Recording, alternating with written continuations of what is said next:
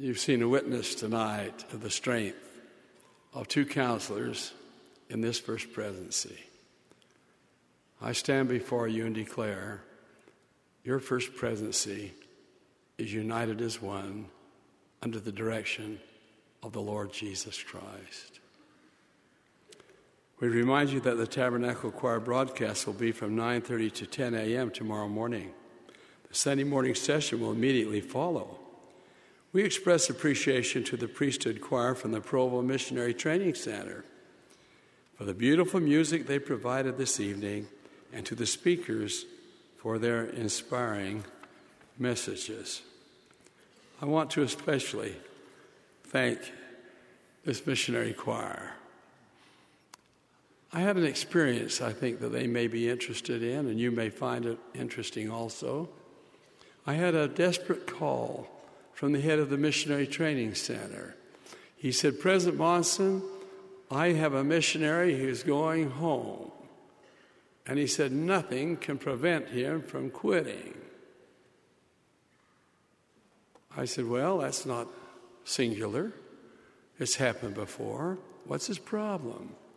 He said he's been called to a Spanish speaking mission, and he's absolutely certain he cannot learn Spanish. I said, I have a suggestion for you. Tomorrow morning, have him attend the class learning Japanese.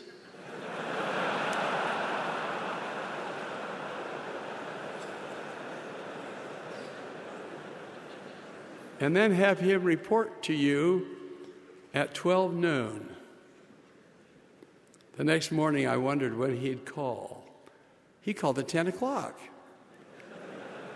He said, The young man is here with me now, and he wants me to know he's absolutely certain he can learn Spanish. Where there's a will, there's a way.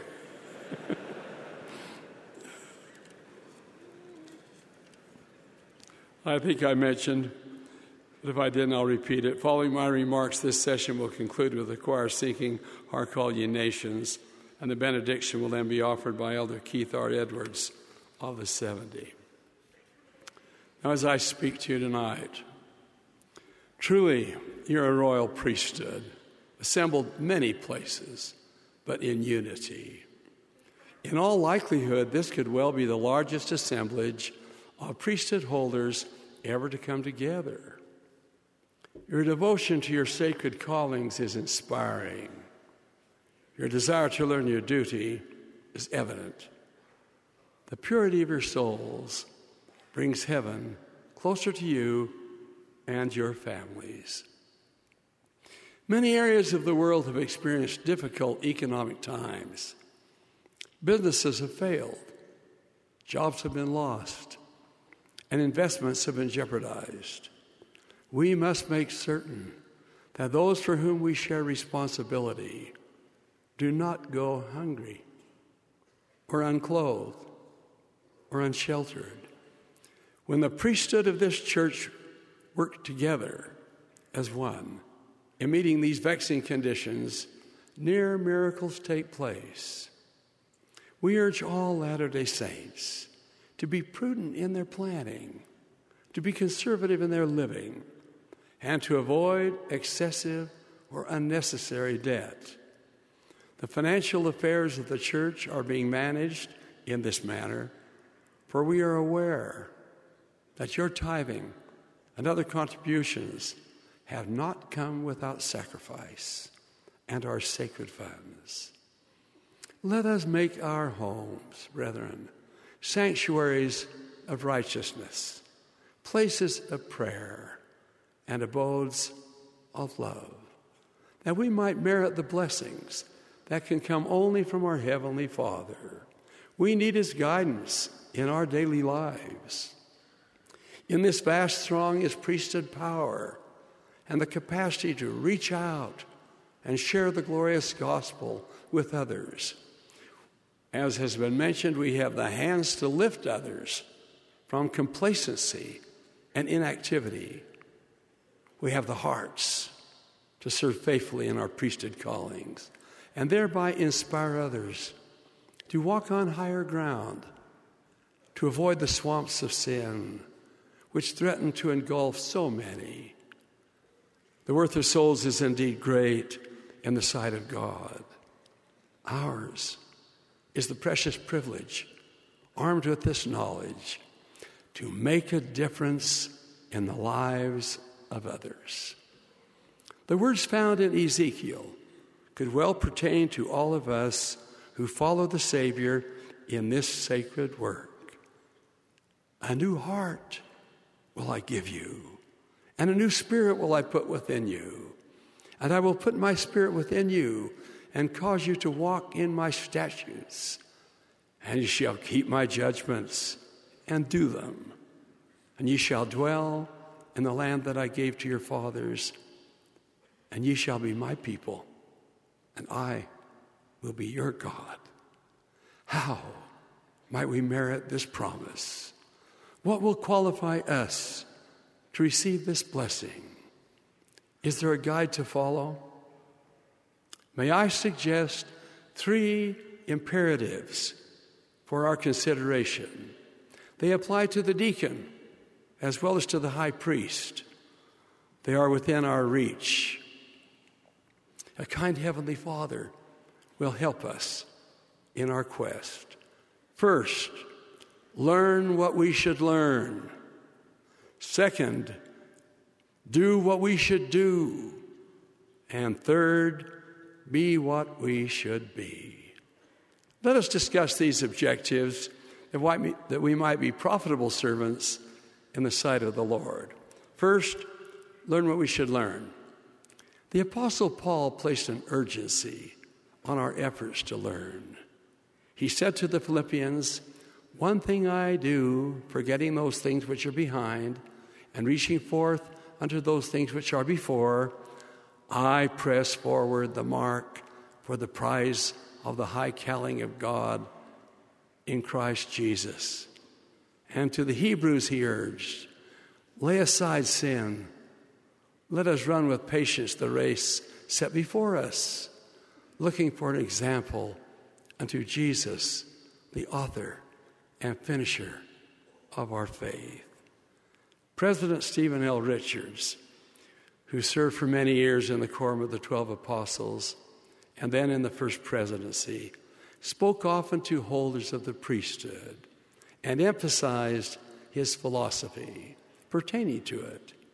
He declared, The priesthood is usually simply defined as the power of God delegated to man. This definition, I think, is accurate. He continued, but for practical purposes, I like to define the priesthood in terms of service, and I frequently call it the perfect plan of service. Close quote. I do so because it seems to me that it is only through the utilization of the divine power conferred on man that they may ever hope to realize the full importance and vitality of this endowment. It is an instrument of service, and the man who fails to use it is apt to lose it. For we are plainly told by Revelation that he who neglects it shall not be counted worthy to stand. Close quote. President Harold B. Lee, 11th president of the church and one of the great teachers in the church, put his counsel in easy to understand terms.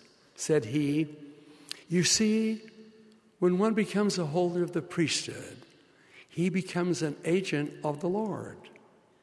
He should think of his calling as though he were on the Lord's errand. Close quote.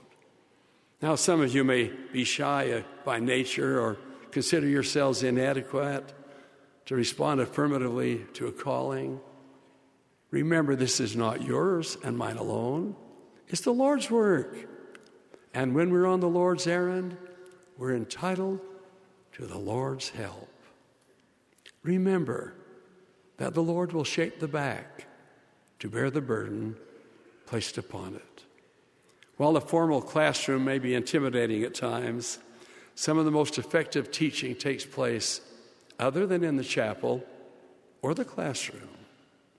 Well, do I remember that about this season some years ago, members holding the Aaronic priesthood would eagerly look forward to an annual outing commemorating the restoration of the Aaronic priesthood. By the busload, the young men of our state journeyed 90 miles north to the Clarkston Cemetery, where we viewed the grave of Martin Harris, one of the three witnesses of the Book of Mormon, while surrounding the beautiful granite shaft which marks his grave. A high counselor, Bishop Glenn L. Rudd, would present background concerning the life of Martin Harris, read from the Book of Mormon his testimony, and there, then bear his own witness to the truth. The young men listened with rapt attention, touched the gentle and granite marker, and pondered the words they had heard and the feelings they had felt. At a park in Logan, lunch was enjoyed. The group of young men would then lie down on the lawn at the Logan Temple and gaze upward at its lofty spires. Often beautiful white clouds would hurry past the spires, moved along by a gentle breeze. The purpose of temples was taught. Covenants and promises became much more than words. The desire to be worthy to enter those temple doors entered those youthful hearts. Heaven was very close. Learning what we should learn was assured. Number two, do what we should do. In a revelation on priesthood given through Joseph Smith the prophet, recorded as the 107th section of the Doctrine and Covenants, learning moves to doing as we read, Wherefore now let every man learn his duty and to act in the office in which he is appointed in all diligence. Each priesthood holder attending this session tonight has a calling to serve, to put forth his best efforts in the work assigned to him. No assignment is menial in the work of the Lord, for each has eternal consequences. President John Taylor warned us if you do not magnify your calling, God will hold you responsible for those whom you might have saved had you done your duty. And who of us can afford to be responsible for the delay of eternal life of a human soul? If great joy is the reward of saving one soul, then how terrible must be the remorse of those whose timid efforts have allowed a child of God to go unwarned or unaided so that he has to wait till a dependable servant of God comes along. Close quote. The old adage is ever true do your duty, that is best, leave unto the Lord the rest. Most service given by priesthood holders is accomplished quietly, without fanfare. A friendly smile, a warm hand clasp, a sincere testimony of truth can literally lift lives, not pianos, change human nature, and save precious souls. An example of such service was the missionary experience of Julius and Dorothy Fussek, who were called to fill a two year mission in Poland. Brother Fussek was born in Poland. He spoke the language, he loved the people. Sister Fussek was English and knew little, of anything, of Poland and its people. But trusting in the Lord, they embarked on their assignment. The living conditions were primitive, the work lonely their task immense. A mission had not at that time been established in Poland. The assignment given the Fusseks was to prepare the way, that a mission could be established so that other missionaries could be called to serve, people could be taught, converts could be baptized, branches could be established, and chapels erected. Did Elder and Sister Fussek despair because of the enormity of their assignment? Not for a moment. They knew their calling was from God. They prayed for His divine help, and they devoted themselves wholeheartedly to their work. They remained in Poland not two years, but five years. All of the foregoing objectives were realized. Elders Russell M. Nelson, Hans B. Ringger, and I, accompanied by Elder Fussek, met with Minister Adam Wopatka of the Polish government. We heard him say, I quote, Your church is welcome here. You may build your buildings, you may send your missionaries. You are welcome in Poland. Words from heaven. This man, pointing to Julius Fussek, has served your church well. You can be grateful for his example and his work. Close quote. Like the Fusseks, let us do what we should do in the work of the Lord. Then we can, with Julius and Dorothy Fussek, echo the psalm My help cometh from the Lord, which made heaven and earth. He that keepeth thee will not slumber. Behold, he that keepeth Israel shall neither slumber nor sleep. Third, be what we should be. Paul counseled his beloved friend and associate Timothy Be thou an example of the believers in word, in conversation, in charity, in spirit, in faith, in purity. I would urge all of us to pray concerning our assignments and to seek divine help that we might be successful in accomplishing that which we are called to do. Someone has said that the recognition of a power higher than man himself does not in any sense debase him. He must seek, believe in, pray, and hope that he will find. No such sincere prayer effort by prayer will go unanswered. That is the way, constitution of the philosophy of faith. Divine favor will attend those who humbly seek it. From the Book of Mormon comes counsel that says it all. The Lord speaks, Therefore, what manner of men ought ye to be? Verily I say unto you, even as I am. And what manner of man was he? What example did he set in his service? From John chapter 10, we learn, I am the good shepherd. The good shepherd giveth his life for his sheep. But he that is an hireling and not the shepherd, whose own sheep are not his, seeth the wolf coming, and leaveth the sheep, and fleeth, and the wolf catcheth them, and scattereth the sheep. The hireling fleeth, because he's a hireling, and careth not for the sheep. Said the Lord, I am the good shepherd, and know my sheep, and have known of mine. As the Father knoweth me, even so know I the Father, and I lay down my life for the sheep. Brethren, may we learn what we should learn do what we should do, and be what we should be. By so doing, the blessings of heaven will attend. We will know that we're not alone.